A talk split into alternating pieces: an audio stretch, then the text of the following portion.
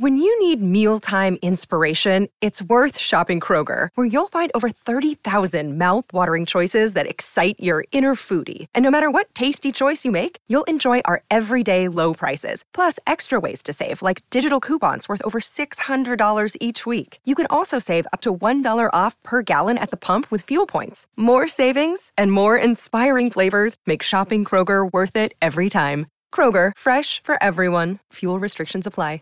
Save big on your Memorial Day barbecue, all in the Kroger app. Get three pound rolls of juicy 80% lean ground beef for $3.49 a pound with a digital coupon. Then get select varieties of flavorful Powerade, Body Armor Super Drink, or Arizona tea for 77 cents each, all with your card. Shop these deals at your local Kroger, less than five miles away. Or tap the screen now to download the Kroger app to save big today. Kroger, fresh for everyone.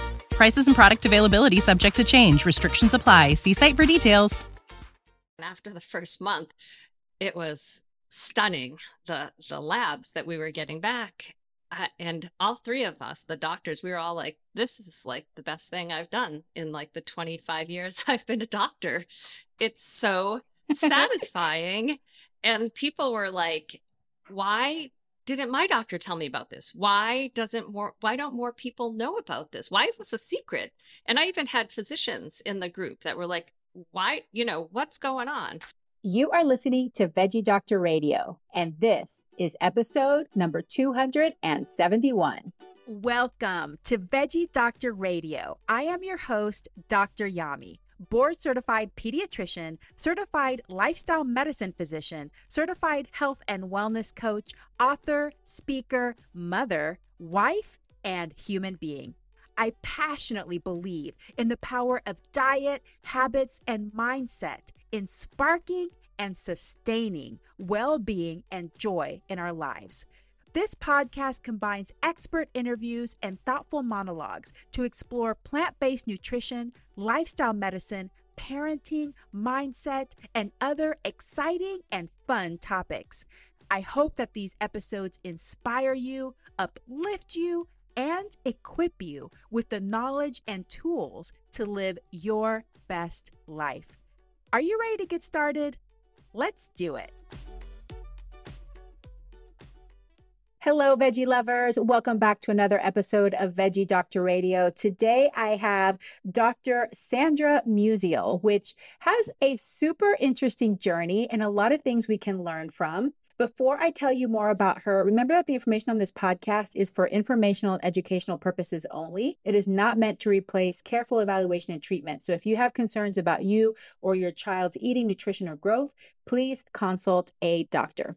Sandy is a physician specializing in food as medicine who believes that the foundation of a healthy life starts with whole plant based food. She earned a BS degree in nutritional sciences and an MD degree from the University of Massachusetts Medical School. She has worked in a private practice at Hasbro Children's Hospital, teaching the pediatric residents and medical students. She is a culinary coach from Harvard's Chef coaching program, has a certificate in plant based nutrition from eCornell, and a health coaching certificate from the Institute for Integrative Nutrition. Sandy is board certified in pediatrics and obesity medicine and started an obesity clinic and the first vegetable garden at Hasbro. Though she has witnessed the healing power of conventional medicine, she has also seen its limitations, especially with regard to disease prevention through healthy nutrition. Sandy started the nonprofit Plant Docs as an avenue for people to learn about the power of plant based nutrition to preserve health and even reverse many chronic diseases. Sandy enjoys gardening, yoga, knitting, and sweater alchemy. And if you don't know what sweater alchemy is, she's going to answer that question. I was surprised. I had never heard of it, and that's not what I imagined it was. So if you're curious, definitely keep listening to the end. So, in this episode, we talk about her vegan plant based journey, which began almost 20 years ago. We talk about how she started integrating those principles into her work as a physician. We also get into a little discussion about the AAP new obesity guidelines for children, her thoughts, my thoughts. I get a little emotional. I had to calm myself down a little bit. Um, we also talk about her thoughts on the limitations of conventional medicine and chronic disease prevention and treatment, how her perspective might be different from other physicians working in uh, the space of obesity medicine. We also talk about teaching medical students and residents and medical education and its evolution. We talk about Plant Docs, her nonprofit, and how excited, enthusiastic, and how much she's loving it. So I hope that you really enjoyed this episode and getting to know Sandy a little bit more and her journey. Thank you so much to new listeners that have come to visit Veggie Doctor Radio. I hope that you stick around and listen to some of the older episodes and share with friends and family. And welcome back to all my weekly listeners. Thank you so much for being here. And now let's welcome Dr. Dr. Sandra Musial. Dr. Sandra Musial, welcome to Veggie Doctor Radio. Thank you very much. Thanks for having me. Well, I am so excited to get to know you a little bit more. And before we get more into your career and some burning questions that I have, tell us about your vegan plant based journey. Well, uh, I guess it started after I became a doctor and I was working as a pediatrician in a private practice. And one of my, the mothers of a family asked me if I had read the China study. And I didn't know what she was talking about. And after um, reading it and being enlightened to this kind of other way of thinking that wasn't what I had learned in medical school, um, it wasn't what I was practicing as a pediatrician. I certainly was a milk pusher. Um, and and it kind of opened my eyes that, huh, you know, just because I went to medical school and didn't get much nutrition education, um, and I was following the AA, the American Academy of Pediatric Guidelines, um, it was really in conflict with what I was reading. And so I took a deep dive into just wanting to know more about nutrition. And that's how it all started. Wow, I love that. And, you know, sometimes it can be so hard for families because doctors are an authority and you know we have so much training and experience and it can be intimidating to bring up new ideas especially ideas that seem to radically conflict with our guidelines and what we say over and over and over again. But I identify with that so strongly because I too was immersed in the milk or die sort of thing, you know, like everybody had to have milk, and the older you got, the more milk. And it was just like milk for everybody, despite the fact that I was seeing with my own eyes the issues it was causing. But you have like this block because you're like, well, you need it. Like it's healthier to have it than to not have it. So we'll just do workarounds around all of these issues, you know? So once you started learning about it, what was most shocking to you? I mean, that was the, the biggest thing for me was just this whole milk issue. And and I really, you know, all my colleagues, you know, all my people, you know, in pediatrics didn't see any problem with it. So, you know, that that was the biggest kind of sticking point and um and it took me a while to really kind of read a lot of the research and be convinced that milk just isn't uh, cow's milk is not a good idea for for humans and for children. Um, but it's still like that was 20 years ago, 15 years ago and you know, the, have the AAP guidelines changed for, you know, milk? It, so I, I, I feel like, you know, it kind of led me to like that one point um, has, has caused a lot of internal conflict with me in my profession. And, um, and eventually I left pediatrics and I'm now, you know, um, treating adults. nice. Well, we'll talk about that a little bit too. But I agree. I think I've always, since I was little, been like this truster of authority and people that know more than me. I'm always assumed that everybody knows more than me. And um, I think it was also just really a big letdown, a big disappointment when I started to learn these things, not just about how some of these foods could be harming us. And we were all immersed in like, these are health foods but also just like the whole industry, right? Like I've always been so trusting of like governmental guidelines and all of this. And it wasn't until finding out, oh my gosh, this is so complex. There's so many players involved in this and so much special interest involved that you don't understand until you start learning about it that you're kind of let down and you're just like, man, I really trusted everybody to do what was best for me. And um, I think it, it really takes some deliberate action to really find things out sometimes. But thankfully, I think that there's more professionals and more people out there that are deliberate about learning about these things and spreading it to others. And so I think that's been helpful as well. Yeah, but along along those lines of saying like you were disappointed and and almost and just disenchanted um yes. because another phase of my career was becoming board certified in obesity medicine and I was opening um, with a colleague um, an obesity clinic for children at Hasbro Children's Hospital. And I thought, all right, I'm going to learn the best, most up to date, you know, information on treating obesity by getting board certified. And I took the course, the Harvard Blackburn co- course on obesity, and and I had that same feeling. Like I kept waiting for enlightenment, and realizing this was it was the same kind of information and so much of it was just about pharmacology and um, risks of um, you know bariatric surgery and it, and there was very little spoken about you know eating whole foods plant-based unrefined you know it was all about low carb high carb high fat and it was like very disappointed. Yeah that reminds me i was in airport once I don't even know how this happened.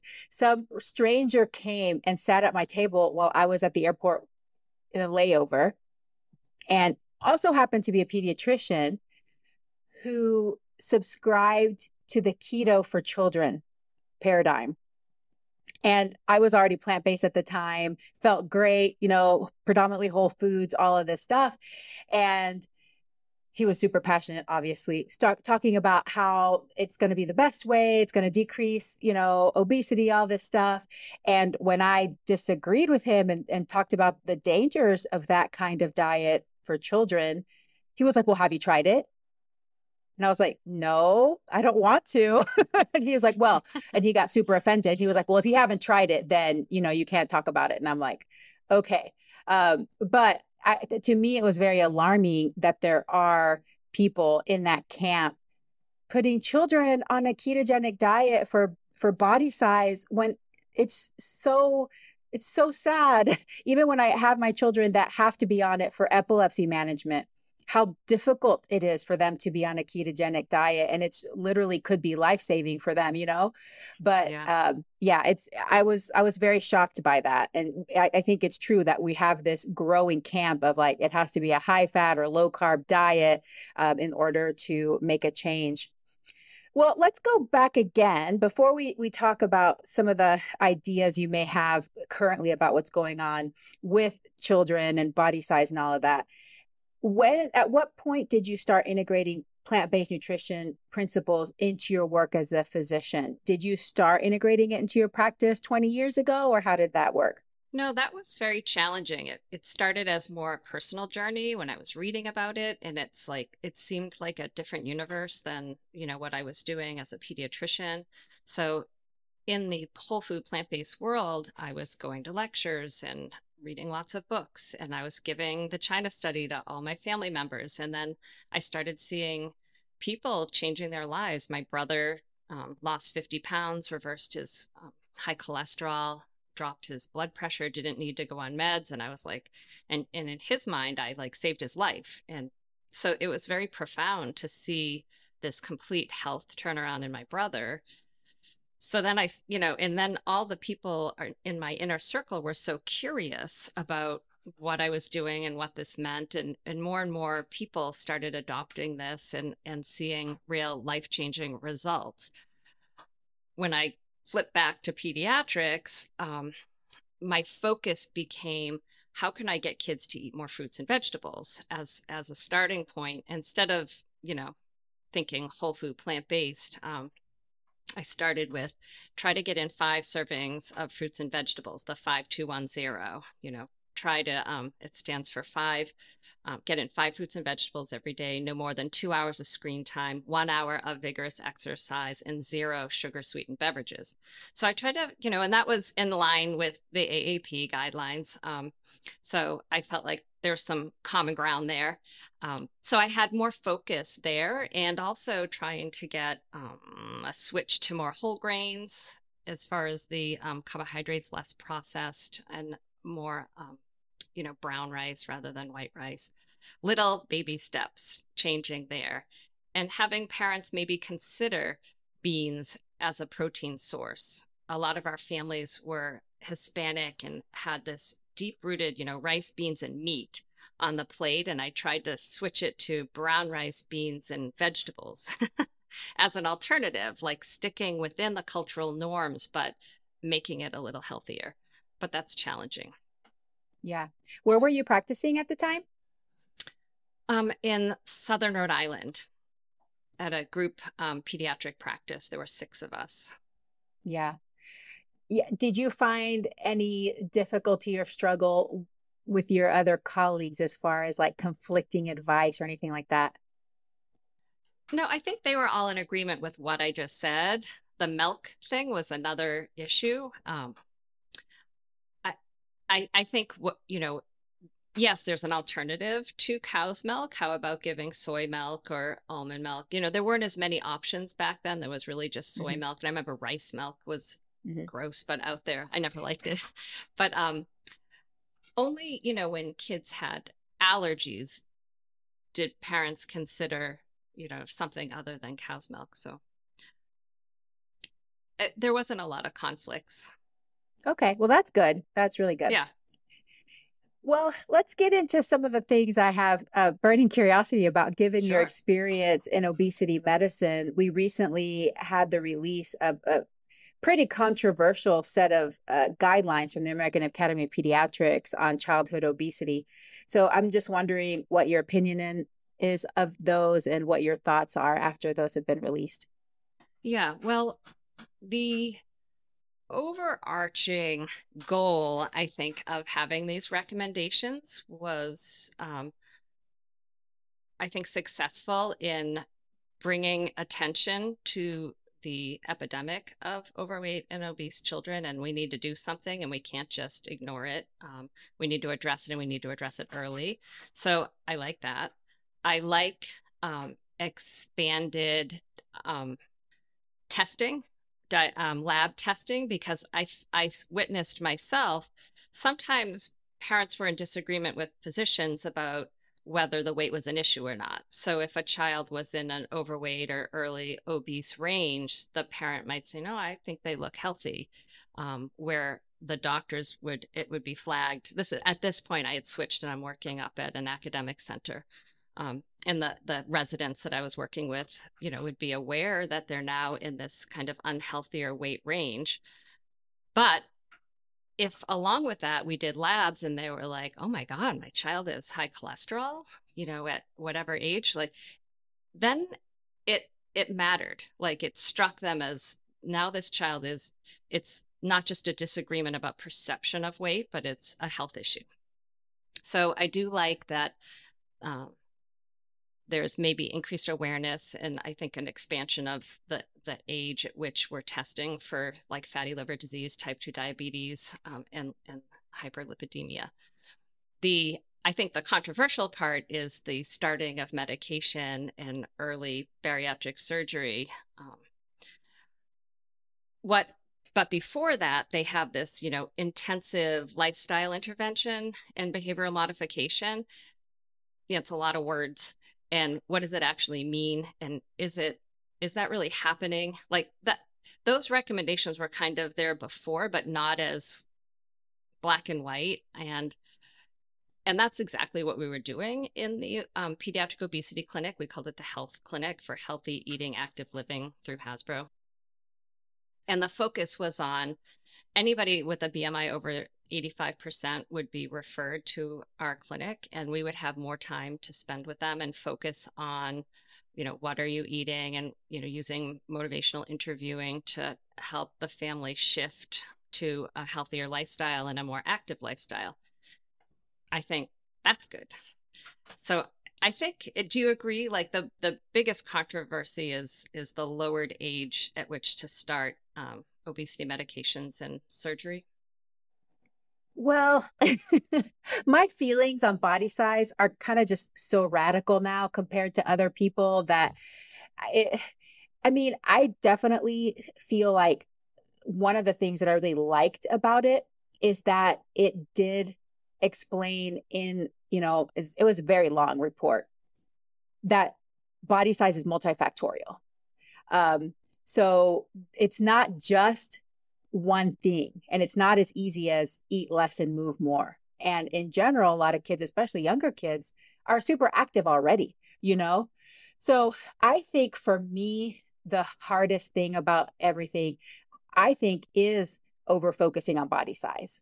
I think that personally, my opinion is that we should take the focus off of body size and more on actual habits and behaviors for everybody.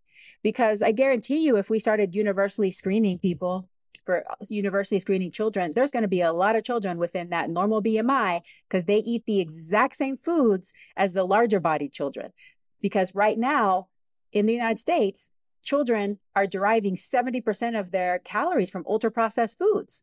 So, yes, yeah, some of them for whatever reason, genetics, you know, the way their metabolism works, whatever, they're not going to end up with a larger body size, but metabolically, they're still at the same risk.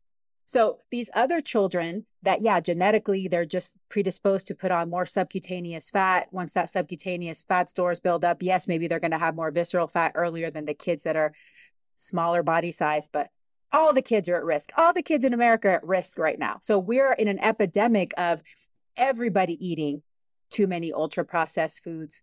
And what I worry about when we start getting too aggressive with pointing out body size in children that it's really going to backfire on us because I know it backfired for me. And so I think for me, it's because I have personal experience with this. And to me, it just I take it personally, you know. So mm. I think that's the difference for me uh, is that I just feel like we need to be super cautious, and they do talk about that on there. But I think that most physicians, especially people that have not struggled with their own body size and have not had an experience of disordered eating and eating disorders, they are not going to understand how important that is to approach this with caution. To just one statement especially in the right personality type for a child, is going to set them on a path of lifelong misery about their body size and weight. And it's going to take the focus off of just eat more vegetables and eat more whole foods. That's not the focus anymore. The focus is you need to be leaner. You need to be leaner, not just to be healthy, but to be accepted and to be loved. That's where it translates to for a mm-hmm. child. So that's what I worry about. And I feel like that's where the majority of the conflict comes from. I think, yeah, people are like, oh my God, how can you recommend that you know a little child in the single digits start on medications or get weight loss surgery or, or, that kind of thing i think yes that's what people are saying but i think there's also a community that's like are we getting too aggressive with pointing out body size? And that can lead to other consequences. I feel like overall it was a really good well researched report that has some really good things in there. Most people probably didn't actually read the whole thing and a lot of physicians aren't going to look into the whole background of like multifactorial causes of body size and how to approach it in families that causes the least harm for the children. So that's my feeling. Mm-hmm. mm-hmm. No, I, I hear you. I agree with it. I yeah. I do think um, you know, obesity, um, type 2 diabetes, cardiovascular just I mean now that I'm seeing adults, uh, the four reasons the four biggest, most common reasons I see adults are the high cholesterol, high blood pressure, obesity, and type 2 diabetes. And they're comorbidities. They mm-hmm. they they kind of travel together. I I do like um I think I don't know if it was that report I read somewhere, you know, it's not that necessarily that the obesity is causing one thing or another because it is so multifactorial. Whatever's yes. causing these four things with um, lifestyle with lifestyle or where kids are living or or their um, you know access to um, safe being active and safe mm-hmm. outside mm-hmm. or not um, affect all of those things but i do think it's a little dangerous to say that you know having a larger body or being obese is not kind of a risk or mm-hmm. or saying that because it's hard because like you could be um, overweight and be healthy. Um, mm-hmm. I understand that, but those those are comorbidities, and and when you have excess weight and you're taking in all these ultra processed foods and high fatty fried foods, you know, whether you're overweight or not, it's a risk. Exactly. That's diseases. my point. That's yeah. exactly my point is that we should stop focusing on the body size because everybody needs to improve their habits. So it's not like, oh, you need to stop eating french fries because you have a BMI of this, but then in this other child that doesn't yeah. have that high BMI, we're not even going to address it. You know what I'm saying? Like, yeah. I don't like I completely 100% agree with you that most children in the United States we we need a major overhaul in habits and behaviors. But I, I don't think that the approach should be through focus on the body size. And I know that mm-hmm. that's for some people, I think it's a little hard for them to understand because it seems like you're saying it doesn't matter. And that's not what I'm saying. I'm saying yeah. it shouldn't be the focus. That shouldn't be our entry point mm-hmm. because it can cause more harm than good, in mm-hmm. my opinion. But like I said, I also have a different background. So mm-hmm. I was that kid that started dieting at eight mm-hmm. or nine years old. You know, yeah. I was the kid that was put on a 1200 calorie diet. And and so um and it was all well meaning. And I know that my family loves me and loved me and my doctor probably cared about me and but it caused lots and lots and decades of harm, decades mm. of harm, mm. you know? So, as still recovering from that. I still don't feel like I've fully recovered from it. And that's why I take yeah. it so personally that I don't want other children to be thrown into that world because to me it's a bigger issue right? To me it's whenever you start worrying so much or focusing so much on your body size develop disordered eating or eating disorders or even just give up and start binging or whatever and say whatever i'm never going to be able to change anyway and you're always focusing on these things it just takes away from their joy and their potential in life where they could be contributing to society and the world in bigger better ways or even just experiencing more joy and radiating that joy. So to me it's like a huge issue. Now i'm getting i'm i'm totally on my high horse and getting That's on okay. the soapbox here. So but thank you for letting me go off of that. So let's let's transition a little bit to talk about some of the stuff some of the work that you do now and why you transitioned away from pediatrics into what you're doing. So tell me a little bit about what your opinions are on the limitations of conventional medicine when it comes to chronic disease prevention and or treatment. Yeah, I think it's huge. I don't feel like it in in like conventional medicine we're addressing the root cause of these chronic diseases we're so focused and trained to treat pathology, to give medications, to do surgeries, and we're not trained to just take a look at the whole person and figure out how are they sleeping? What is their stress level? What are the other stuff in their lives that might be interfering with the ability to have um, a healthy lifestyle? And and I think a lot of times it just gets ignored where as physicians there's under the time restraints and you have to get in and out and the billing and like it was like a rat race. I, I couldn't wait to get out of that system. Um, yeah. and I wanted to really focus on nutrition. And so that's why, you know, I did this obesity clinic was part of, I was also, you know, uh, overseeing the residents in a regular um, sick and well clinic it was great fun. I loved working with the residents and the medical students and and teaching them. But I, when I was working in the obesity clinic, I felt like we could have been doing so much more to to help everybody.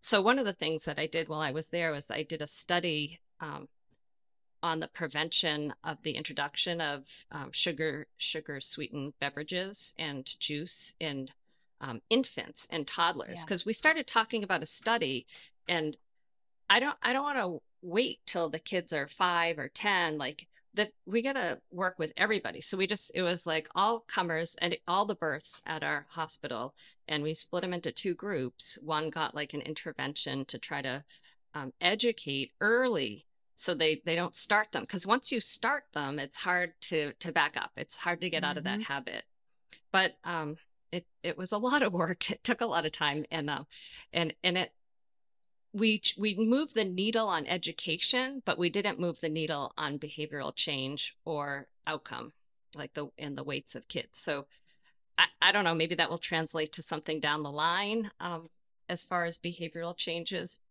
but um, I mean, it's certainly challenging. And now for a very important message.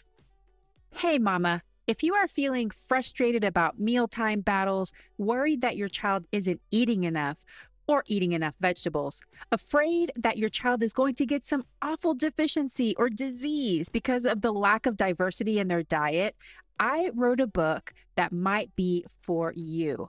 A Parent's Guide to Intuitive Eating How to Raise Kids Who Love to Eat Healthy is available in paperback, ebook, and audiobook through all major online booksellers.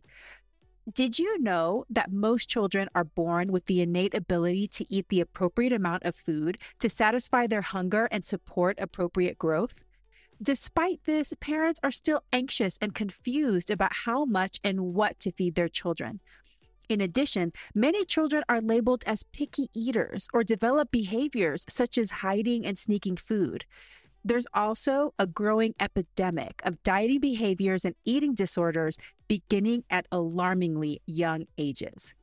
In my book, you'll learn the five pillars of healthy eating, how to apply intuitive eating through all the stages of development, lifestyle habits that support healthy eating and body image, troubleshooting and problem solving for picky eaters, overeating, and dieting behaviors, how to create and foster a healthy body image in your children, how exploring your own body image and relationship with food will help raise an intuitive eater, and what foods to offer your child at different stages of development. A Parent's Guide to Intuitive Eating How to Raise Kids Who Love to Eat Healthy, available in paperback, ebook, and audiobook through all major online booksellers. Are you ready for a fresh approach to feeding your child? For more information, visit dryami.com forward slash book. And now back to the episode. Yeah. So what you're saying is the parents learned that you probably shouldn't give your kids sugar sweetened beverages. And they knew that, like whenever you did the surveys, but they were still giving them those beverages. Is that what you're saying? Correct. Correct. and they learned that there might be risks, like with dental caries, and give, you know, but, but they still were giving the same amount of juice three years later. yeah. And what year was that? Um, we did it over a three year period from maybe like 17, 18, 19, something like that. Okay. Yeah, because I know that also when it comes to things like WIC and what they give as part of their program can also be a major influence. And we get these mixed signals because families are like, yeah, we shouldn't drink juice or told not drink juice, but then we're given juice and then preschools they're giving juice and you know their juice is a replacement for fruit. It stands in for fruit right? And so yeah. uh, and i still have parents i feel like it's becoming more common knowledge that kids shouldn't drink juice but every once in a while i still have parents that are like well that's the way that they get their vitamin c. And i'm like you know that that's like in fruit right? Like you don't have to get it in like juice form. So um so yeah i think it, it takes a while to change some of that stuff because so many things have to change along with it too to support that education. So yeah. It's good job per- doing the study and giving Thank it a you. good good college try.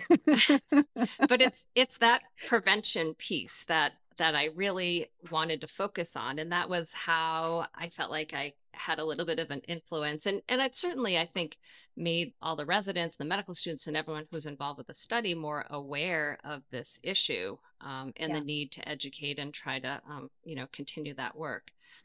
Yeah. But I think in general, conventional medicine um, does a terrible job with prevention and especially with regard to uh, nutrition and so i really wanted to focus on that and that's how it evolved into um, plant docs, which is what I'm doing now.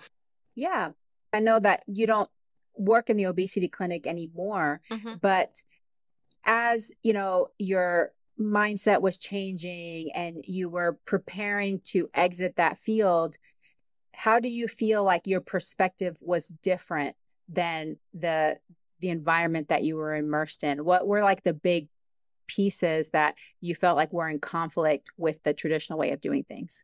One thing I felt like I could use my my knowledge about, you know, we need to decrease um, saturated fats in animal products in order to help reverse type 2 diabetes like i i could use that. And and that was valuable information to help reverse um, insulin resistance in a lot of kids.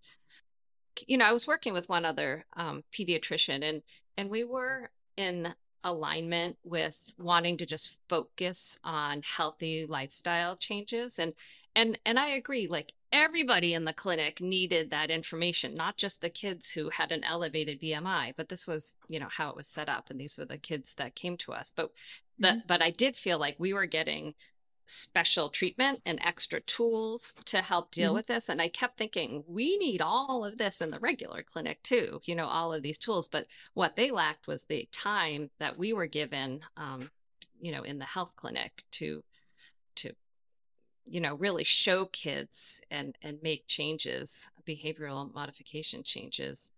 Um, so I, I don't know. I felt like we did a good job focusing on you know, healthy lifestyles. And uh, there were only two of us. So, you know, I think, you know, we worked well together. It's a very different population, uh, uh, just like completely opposite from where I've landed now. And I think one of the struggles in that clinic, it was a it was a lower income clinic, inner city. Um, there was a lack of buy-in. You know, the the patients were being referred they they weren't coming because they were like, "Oh, that sounds awesome. I want to go." and a lot of the times it, was a chaotic clinic, so they would show up and they didn't know why they were even there, and they didn't even know it was talk to talk about healthy lifestyle and, and nutrition.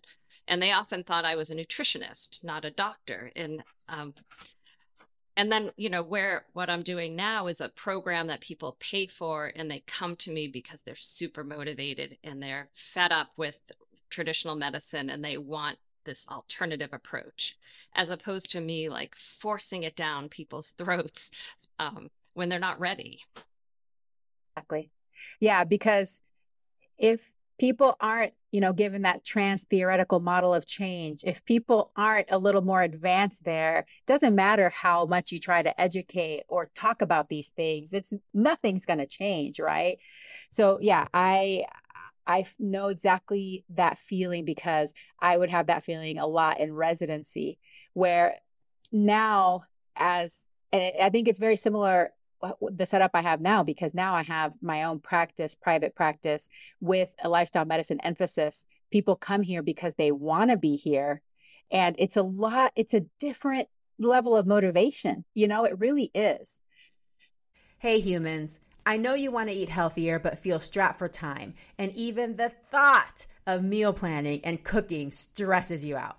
Well, have you considered trying a meal kit service?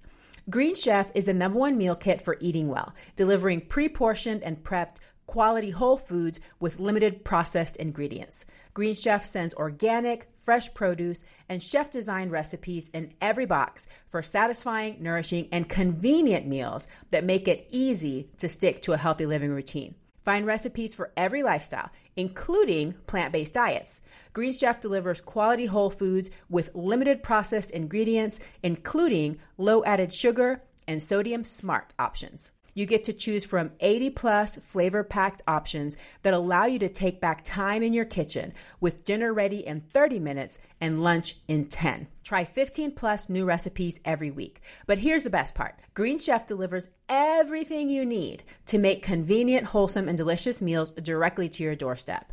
Each meal kit includes pre measured ingredients, as well as some produce that comes already pre chopped and custom sauces that are pre made in house. They also provide the recipe cards, and the meals are really simple to make. It's a delicious, fresh, home cooked meal without the hassle.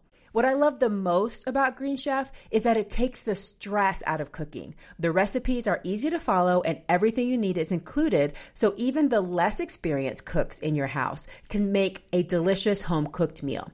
It's perfect for those seasons in your life that you're really busy with your kids' sports and school events. Hello, spring!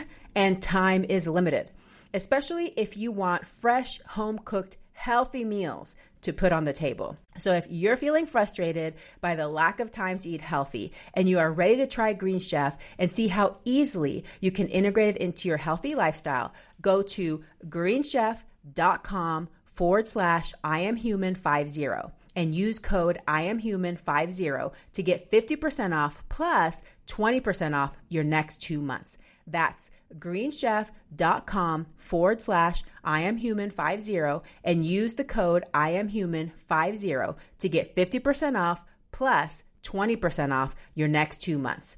Green Chef, the number one meal kit for eating well. Equilibria is a woman owned wellness brand with products intended to bring your mind and body back in harmony. They consider themselves a by women and for women company, and they now offer a nutrient dense green powder called Daily Nutri-Greens. Myself and my staff here at Nourish Wellness all tried the Daily Nutri-Greens and we loved it. The Daily Nutri-Greens contain an immune antioxidant and detox blend along with prebiotics, probiotics, and over 35 fruits and veggies. It also contains other important nutrients such as B12, iron, zinc, and selenium. The daily greens are certified organic, and all you have to do is mix it with water, but you can also easily add to your smoothies, your oatmeal, or your baked goods. The daily Nutri-Greens are vegan, gluten-free, and non-GMO. And another bonus is that the packaging is compostable. Yay! When I tried the apple banana daily Nutri-Greens, I was surprised by the pleasant and mild flavor. It was easy to prepare and drink and didn't leave any aftertaste, and I felt great afterwards. It's really easy to create a daily ritual around your green drink. Integrate it into your daily self-care routine. A green powder is one way to fill the gap in daily nutrition and is an easy and convenient way to get in your greens. These powders are a great way to add more nutrients into your diet during busy times, travel, and transitions in life when you don't time or access to fresh green veggies. If you're interested in trying Equilibria's daily Nutri-Greens, head to myeq.com and use code Dr. Yami, that's D R Y A M I, for 15% off Equilibria's daily Nutri-Greens and much more. That's myeq.com and use code Dr. Yami, D R Y A M I, at checkout for 15% off site wide today. When you need mealtime inspiration, it's worth shopping Kroger, where you'll find over 30,000 mouthwatering choices that excite your inner foodie. And no matter what tasty choice you make, you'll enjoy our everyday low prices, plus extra ways to save, like digital coupons worth over $600 each week. You can also save up to $1 off per gallon at the pump with fuel points. More savings and more inspiring flavors make shopping Kroger worth it every time. Kroger, fresh for everyone. Fuel restrictions apply. All right, so I'm going to throw a random question out at you. But if you had a magic wand and you could make whatever change happen in the United States or in the whole world, what would it be? What would you wow. wish could just change? Oh, good lord. What a question. um you mean with nutrition and with anything, yeah. I wish um everyone had a backyard garden at their house and that this is where everyone's food came from. Not at those middle aisles in the supermarket that is toxic. It, I think our food supply is is horrific and and it's I do supermarket tours with people. We call it shop with a doc and people are like like what? You know like mo- i can't have mo if you if i'm going to do what you're saying i can't have 90% of the things in the supermarket. I know they it just makes money right? They're there to make money not to make you healthy. No i agree. I feel like our main problem right now is our environment. So if we were to change the environment i think that would go a long way because talking to people about this stuff, but they're surrounded by all these fast food restaurants and very inexpensive, hyper palatable food that we can all admit is attractive to humans, right? Like all of us succumb either to ice cream or donuts or whatever, but it's just available in so much excess that it feels sometimes like fighting a losing battle, right? So yeah, I agree with you on that one. And of course, growing your own food is such a great experience for adults and children. And when children are part of that, that also increases their acceptance of fruits and vegetables. So I like that. when I was at Hasbro Children's Hospital, um, that was one of the things I did when I was there. I started a um, the Hasbro Rainbow Garden. It had six different beds, and each one was a different color of the rainbow. So we grew, you know, orange little pumpkins and carrots and you know radishes and tomatoes, and we had blue peas and blueberries and and the and the whole point was it was right outside the clinic so the kids could come outside and see all the vegetables growing and we had like rainbow ribbons hanging from all the different colors and then we also had annuals in the color of the bed to increase pollination. So there was just so much education around you know having that garden show kids what vegetables actually look like growing and maybe inspire them to have their own backyard urban garden of their own. What a wonderful idea. That sounds so beautiful too. And I love how y'all had it in the different colors. I bet that was just so pretty. And like all the butterflies and the bees coming around. That was really neat. Yeah, it was gorgeous. Tell me, it sounds like you really enjoy teaching and you had a really good time teaching residents, medical students were they receptive to some of the principles and concepts that you were teaching them? And what are your perspectives on the future of medicine? Do you have hope with what's coming or tell us your thoughts on that? Um i mean what i was teaching was you know the aap guidelines. Um, it's what i had to teach and it was pretty structured. Um, so but I think uh, what I offered, what you know, was more of a focus on nutrition than the other pediatricians I worked with. I was definitely, you know, known as more of they would call me the food Nazi. um, you know, just in kind of enlightening people what what a healthy food matters and to talk about it. I think it was really hard. The residents are under such a time restraint constraint to everything. They have to like check the boxes you know the seat belts and safety questions and social questions and you know there's so much they have to cover. I guess my little voice was like nutrition's important. We need to talk about it. We need to guide everyone toward you know eating um, healthier. So i think they appreciated that perspective um, and i really enjoyed that. It wasn't more about you know, plant based nutrition. It was more just about healthy choices, um, more fruits and vegetables, more whole grains, um, and less processed foods and fast food. It, it's what, you know, they all know, but um, I think seeing me emphasize it helped uh, hopefully translate it to them caring about it more when they get out on their own um, as pediatricians. Yeah, I love that. But now I, um, I'm, you know, I think there's more interest lately about plant-based nutrition and just nutrition in general. There's at um, we're affiliated with Brown University um, Medical School, and they have a food and health elective for fourth year medical students, and they have a lifestyle medicine interest group for um, undergraduates. Um, so I've been asked by at all different levels of education to give talks on whole food plant based nutrition, um, reversal of cardiac disease. I'm actually giving one tonight um, on uh, whole food plant based nutrition and reversal of, of cardi- cardiac disease. So there's an interest. It's not, I would like it to for everyone at the medical school. So right now it's a subset. It's the it's the kids that are interested in it that are um, coming, but they're interested and they care and they know about it. And you know, 20 years ago that it wasn't like that at all. So I'm really optimistic about it moving in that direction. I think there's going to be more and more um, generalization to the whole medical school eventually. It's painfully slow, but I think it, you know, nutrition should be taught, you know, way more in, in depth and including what we know about the benefits of whole food plant based nutrition. Absolutely. And I agree. I we have a medical school in the town I live in as well and I've offered to help teach a curriculum on nutrition, lifestyle medicine, but there's no there's no space in the curriculum. And you know how right. medical education it changes so slowly. Yes. They're teaching to tests. That's not on yeah. a test.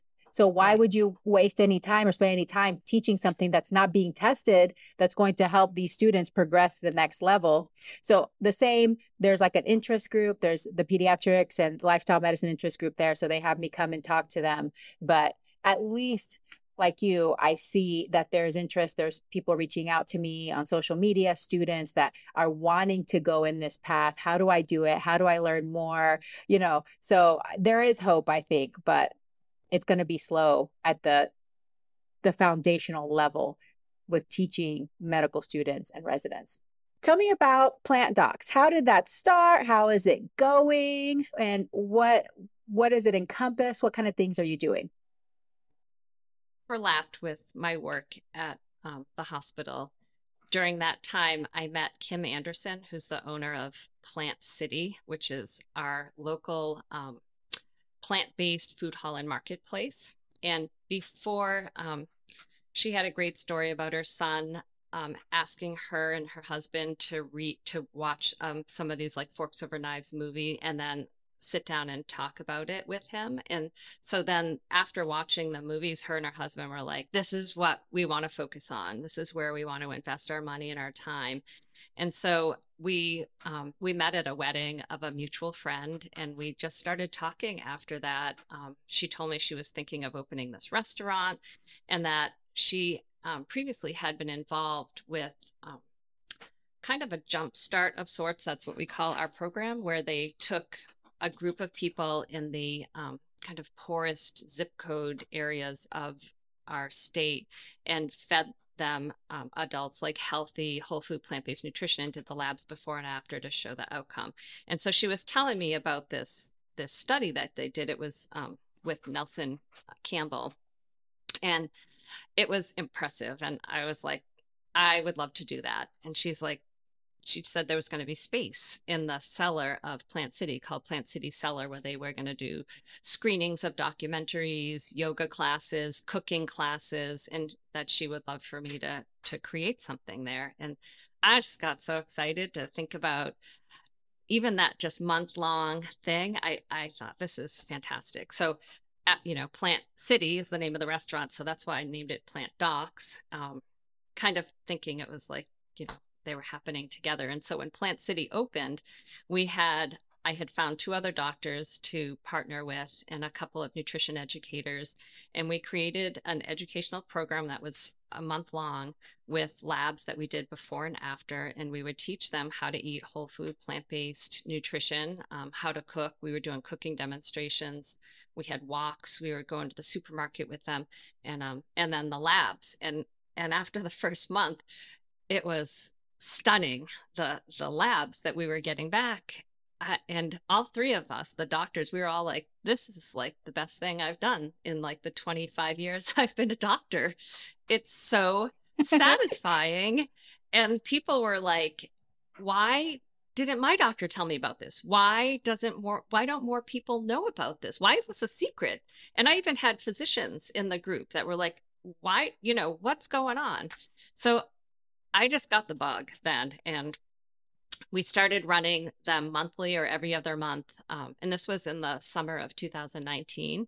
And then COVID hit. So we were able to do five and a half programs. The sixth one we finished a few months after COVID started and Zoom appeared. And so we finished remotely over Zoom with, with that cohort. But um, it was during that time covid that i that i made the transition because i was working just seeing you know suspected covid cases one after another after another everything else got sidelined the work environment was horrific with the with the n95 mask we were in a basement on a computer all day long and i'm like this is not the life i want to live i love what i was doing before so i kind of restructured what I was going to be doing. I quit my job. Um, I gave my notice like six months ahead of time after kind of taking a break in a little log cabin in in Vermont. I was like, I need a break from this, and and it was crystal clear. As soon as I got away from it, I was like, I, I, that was a lovely chapter, but I'm done, and I'm ready for this new and different and completely different chapter where I'm doing what my heart is telling me to do and nobody's giving me guidelines that you can or can't say this or that and i no longer have to prescribe milk and so yes that's how plant docs was born and we restarted in the summer of 2021 and i have been doing it full time ever since. And I've switched it over to a nonprofit and I'm just expanding it, doing consultations, cooking classes, classes for cancer survivors.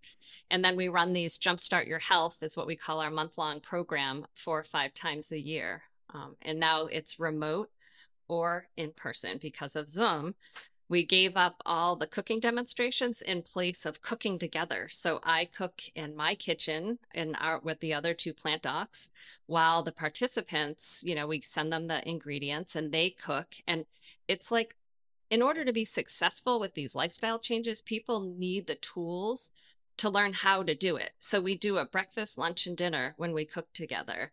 And I'm available all the time. People are texting me and emailing me during the program. So it's kind of a concierge program where I hold people's hands. I want them to be successful. And I just get no better joy than seeing those labs afterwards and people um, not needing to go on their Lipitor or coming off their blood pressure meds or reversing their diabetes. so satisfying. Hey, are you kind of curious about microgreens and including microgreens in your diet, but you're not sure where to start and you're not sure how to do it? I love my Hamama microgreen grower. It's so easy, it's so convenient. So, this is how it works. Basically, they send you the kit and it has this little seed quilt, okay? And then you soak the seed quilt in the water, and in a few days, you see your tiny little baby sprouts growing. And a few days after that, you can start eating them, and it's so fun. And you can tell them that you're eating them, and they're really happy that you're eating them, and your body's really happy that you're eating them. But here's the best part because I've told y'all before, I'm lazy. So, I don't want to have have to use any mental energy that I don't need to. And they send you seed quilts every month. So you don't run out. You can change what seed quilts you want to try. So here's some examples of some of the seed quilts they have hearty broccoli, refreshing cabbage, energizing kale, spicy daikon radish, super salad mix. You can even get wheatgrass, you can get culinary cilantro, or even hot wasabi mustard. So there's lots to choose from. They have different flavors. They're so cute and they're health promoting. So you can get a good dose of antioxidants and it's really beautiful. I also use them for garnish when I'm making soups and salads and different bowls. You can impress your guests. But like I said, it's going to be low energy cost on your part. And it's actually not that expensive either. The other thing that I use from Hamama is a green onion growing kit, which is really cool because it can decrease your food waste. So you buy the green onions and then the little part that has the root, the white part at the bottom, you stick it in these little holes and you just put the water in there and it grows and then you can keep eating the same green onions. You just go with your little scissors and you chop it off and you put it into your food. So if you want to give it a try, you've been curious about microgreens and different ways that you can grow your own food, check out Hamama. You can find it in my show notes for a link to get 15% off, or you can go to dryami.com forward slash shop so that you can find the link and get 15% off your first order. Happy growing! Do you love Veggie Doctor Radio, but you're sick of listening to ads? Join the Plantscription. The Plantscription is a monthly membership where you have access to ad free episodes of Veggie Doctor Radio every week. But that's not all. You also have access to a monthly live Q&A with me and a monthly live book club. You'll also get access to writings and musings and free giveaways. It is such a great deal. Right now, it's only $5 a month to join the Plantscription. If you want to join, go to plantscription.substack.com or go to the show notes to follow the link. Join the Plantscription today and join me in this fantastic community for those of you that are listening to this and aren't seeing this on video, I just want everybody to know that Sandy's entire persona changed, talking about the past to talking about the future. It is incredibly different. you just have your face lit up, you're smiling more, you have all this energy. So, yeah, it's undeniable that you have so much more gratification doing what you're doing now and you're very passionate and enthusiastic which is also like that energy that you transmit into you know to all your clients now i'm sure that that also helps them on their journey as well. So they know that you're excited for them you're on their side you're there to cheer them on to coach them. So that's that's really really important. So how many years total did you work in pediatrics before you made this transition? About 25 Wow. That's that's long enough. Yeah. you put your time in. yeah. You put your time in, that's for sure. And so what do you have like a story that you can share with us like one of your favorite stories from one of the participants in any of your um, jump starts or current client or anything like that I have a couple. One I think that's so important and kind of highlights what you were talking about um, about body size was in the same month, I had two very thin women that um, that joined the Jumpstart, and one of them, their doctor, she was saying, "I just haven't been feeling right for months," and the doctor said, "Look at you, you're thin. Like, why?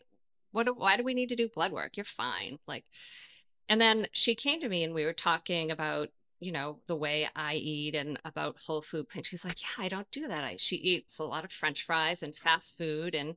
She just has a thinner body. And when we did labs, she was pre-diabetic. She had a very high, she had, her LDL was like 165. Um, and she was like not healthy on the inside. At a cellular level, she was eating all these toxic, you know, processed foods. And so I, you know, I think that was just a really important, you know, case. It's not about body size. Um, but after the month, she reversed everything. She took it like went all in and was like so excited, and um, all her labs normalized. Both of them, they were incredible. And then the other thing that I love seeing is um, the diabetics that come in, the type 2 diabetics that have like A1Cs in the sevens or eights. And, um, you know, so they're not like super well controlled and they're they're used to having these high sugars and they're on insulin within one or two weeks. And it's just mind-blowing. They're they're getting low sugars and they need we need to keep dropping you know i send them to their own doctors but they need to keep dropping their insulin because their cells are waking up and starting to, you know, be receptive to the insulin again, where they had all this resistance. And all we did is give up animal products and start, you know, cutting out all the oils and eating all these nourishing, healthy foods. And all of a sudden, there, I could just picture these cells starting to be like, oh, you know, happy cells starting to work. And, and the patients are amazed, you know, that they're, that they don't need the insulin, but it's, that's just such, so satisfying. Yeah, hardly anybody understands the power of food. That they've never been told. What they've been told instead is this is it. You have this for the rest of your life. It's going to be these medications. That's it. So, you know, count your carbs or whatever, but that's the only diet instruction that they're given, really. But that power of fiber and getting that fat out, it just really does. It unclogs everything and helps that engine rev back up, be like, oh, we're ready. We're ready to do this. That's amazing. Given all of that and all that you've experienced over your whole career thus far, what do you wish more people knew? I wish people knew that the the disease, the chronic diseases they're being dealt are not like concrete. It's not like I, I feel like everyone accepts it as inevitable because you see everyone around you. You hit 50, everyone's going on a statin. Like that's normal. It has become normal to have high cholesterol and need a statin. It is normal to get high blood pressure and go on a blood pressure medicine.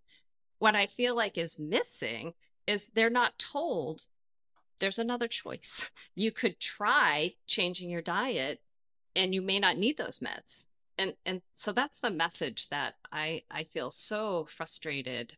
Um, and, and I think part of I, I I get it. You know, I've been a physician. There's no time, and and maybe you know these physicians don't have the expertise or the knowledge or don't know how to get their patients um, on that track. You know, so that's what I'm hoping with PlantDocs. I'm trying to reach out to physician groups to let them know I'm here and I can do it for you, you know, and and this is an option.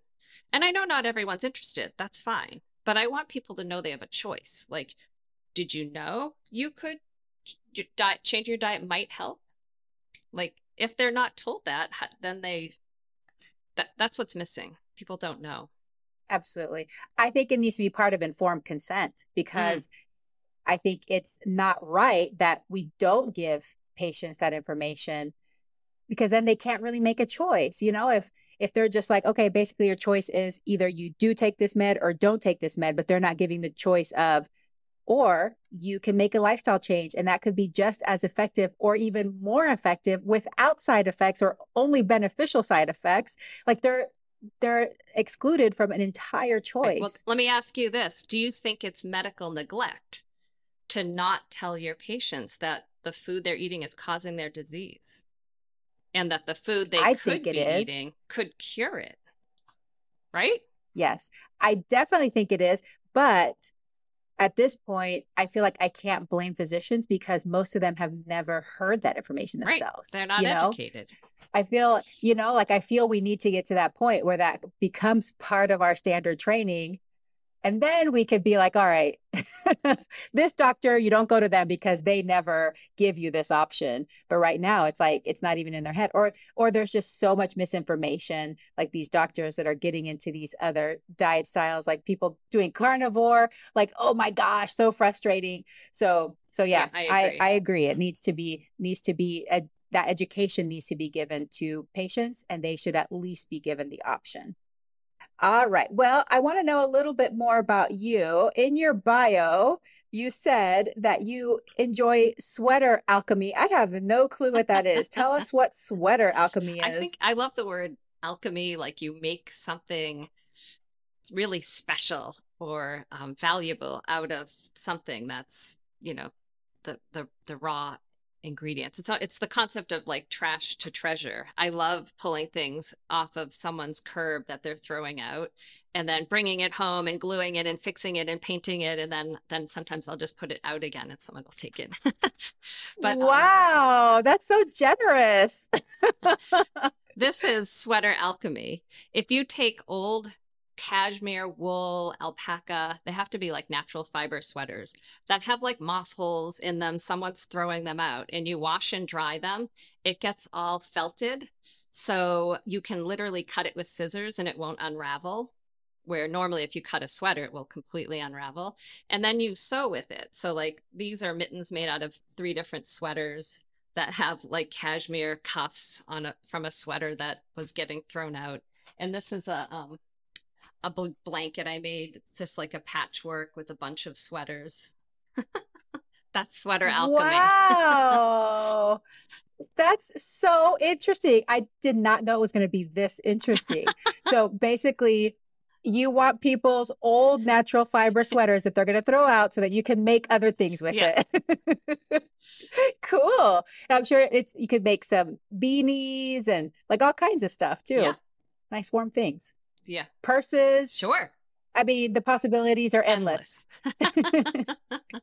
you, you can make a an apron for your cooking classes. That might be warm though, if you're cooking outside.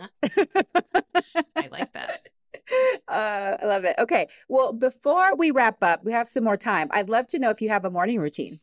Yeah, I um I have mixed my body has mixed feelings about coffee first of all, I, I know it has polyphenols in it and they're antioxidants that are good for you. Um, or I'm very passionate about organic products because we have so much contamination in our um, food supplies that are not organic. But coffee is one of them that if I'm going to drink it, I want it to be organic. So, but if I have it all the time, um, I don't like if I don't have it, I then will get a withdrawal headache. So I don't like the dependence on the caffeine. And sometimes I'll get stomach aches, like acid stomach aches, and it seems related to the coffee. So I'll go, I go on and off coffee all the time. But my current routine is my boyfriend makes an espresso, organic espresso, and then I take the end of it so it's not that strong. And then we froth oat milk so it's nice and and the low fat not you don't need like the the creamer one um, because when you froth it it gets thicker And then I add a product called Jahmu, J A H M U. It's um, a spice combination of turmeric, ginger, cardamom, black pepper, um, clo- um, cloves, cinnamon, nutmeg. I don't know if I already said that. There's like 10 different spices. It's very good. And I feel like I'm getting all those delicious antioxidant, anti inflammatory spices in my morning drink. And I also put in Mud Water, M U D W T R, which is a California company. They make um, like powdered mushrooms. And like um, cordyceps and lion's mane and you know all those like really delicious um, mushrooms so i add that to it too that's my morning drink. And then i usually have pumpernickel bread with avocado or i have my homemade granola which is on my website that has no oil and sweetened with maple syrup and lots of nuts and dried fruit. Sounds delicious. It almost sounds like you're having kind of like a chai latte mushroom coffee. Yeah. yep. That That's very unique. I don't think I've heard anybody have that exact combination of things in it, but that's really cool. I don't drink coffee at all. Like I am super incredibly sensitive to caffeine.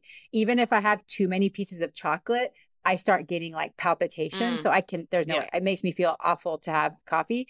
Um, but I've tried the mud water before because I got it for my husband because I know for sure he also has stomach problems from coffee, but he's like, I will die before I stop drinking coffee. So he does it. He just sometimes has to take an antacid. I'm like, dude, just go off. he's like, no, over my dead body, over my dead body. I'm like, okay, fine, it's your life. Um, so I, I got him some mud water to what try, but it did not convert him. Oh. Uh, he didn't love it. So, but I, I gave it a try. I love it. So you know, whenever your partner is trying to get you to change, it's never a good thing. Right. So, anyway. All right. Thank you for sharing that with us. Well, Sandy, tell us where listeners can connect with you and what products and services you offer, how they can access those. That would be fantastic. Thank you. Well, my website is PlantDocs PVD. Let, Um, it's short for Providence. P V is in Victor, D is in dog. dot com. And on our website, we have um, all the different programs that we have available. One is our our main month long one is Jumpstart Your Health, which is our you know labs before and after. And now since covid we have the remote option. So we've been having participants from all across the country um, participate along with the people that are want to come and do it live. We do we do them at the same time half and half. We have 20 remote and 20 live. Um, wow. yeah. And then I started um, a program for, I love this book, Foods to Fight Cancer, the Gloria Gemma Foundation in Rhode Island, which is um, a support and research, resource foundation for breast cancer survivors.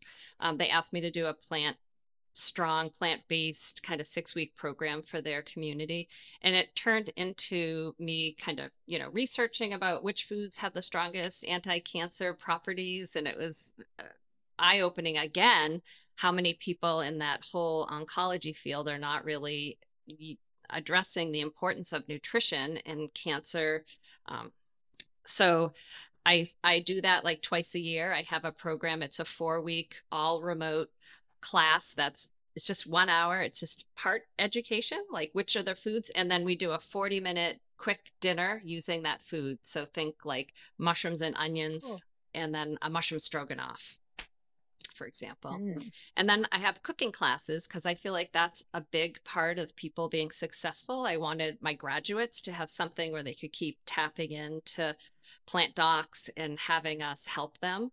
Um, so last year we used Dr. Greger's How Not to Die cookbook and used all his recipes that are oil free and where every ingredient's a gift for your body. And this year we're doing global plant based global cuisine. So every month we um, visit a different country, including all the blue zones of the of the world. So this and this coming Sunday, we're doing one on Okinawa, Japan, and oh, um, fun! And it has the plant doc twist. Um, something I think people would like to learn about, and using some of the foods that a lot of those centenarians from Okinawa eat. Um, but that's really fun. I love doing that. That's also fully remote. I send out the ingredients and we all cook together. And then I do private consultations, remote or in person, um, tailored to whatever people need. So those are our offerings. You're busy. Yeah. You're doing a lot of stuff. So there's something for everyone there for sure, whether it's, you know, a small investment in time or a more intense, you know, intensive experience or something for everyone there. And I think um, many of my listeners hopefully will check out your website and see if that aligns with what they're looking for. So that is fabulous. Okay, so before I let you go, leave us with your top three tips for parents that want to raise their children with a strong nutritional foundation, but also a healthy mindset around food. Um, I always go to breastfeeding as number one. I just, it, I, I was a lactation consultant as part of my background too. And I just feel strongly about that's the best first food for children. So, but if we're talking past those years where that's too late, the next step is I feel like we do a really good job at, you know, parents do a good job. The information's out there for like the first complementary foods. We're doing fruits and vegetables, but then things go awry after one year. So I would advise parents to keep thinking about the choices that you made initially, those are the foods that kids should keep eating, fruits and vegetables, and and expand their palate, but don't introduce sugar sweetened beverages and processed foods and um, white bread, and because it it's hard to go back.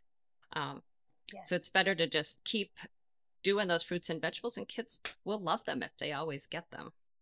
I think the the other thing is the home cooked meals um, as a family is really important um, to get away from the fast foods and, and learn to cook together as a family and eat together. Mm-hmm.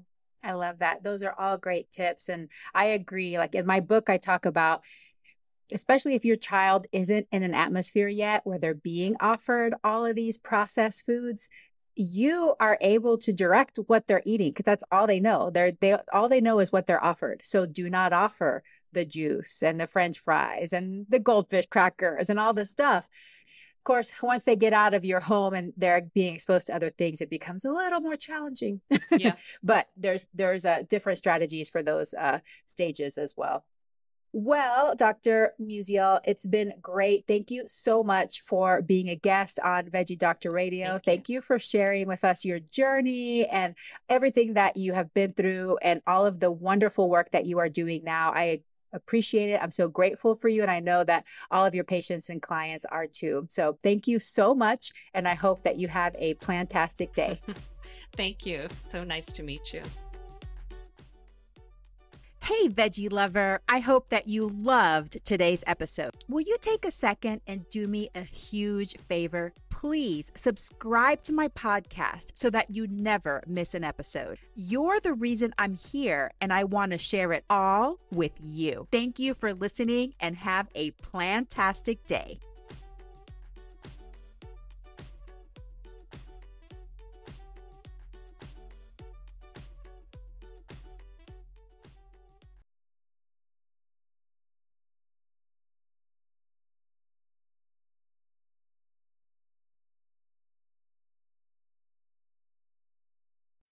When you need mealtime inspiration, it's worth shopping Kroger, where you'll find over 30,000 mouthwatering choices that excite your inner foodie. And no matter what tasty choice you make, you'll enjoy our everyday low prices, plus extra ways to save, like digital coupons worth over $600 each week. You can also save up to $1 off per gallon at the pump with fuel points. More savings and more inspiring flavors make shopping Kroger worth it every time. Kroger, fresh for everyone. Fuel restrictions apply. Save big on your Memorial Day barbecue, all in the Kroger app. Get three pound rolls of juicy 80% lean ground beef for $3.49 a pound with a digital coupon. Then get select varieties of flavorful Powerade, BodyArmor Super Drink, or Arizona tea for 77 cents each, all with your card. Shop these deals at your local Kroger, less than five miles away. Or tap the screen now to download the Kroger app to save big today. Kroger, fresh for everyone. Prices and product availability subject to change. Restrictions apply. See site for details.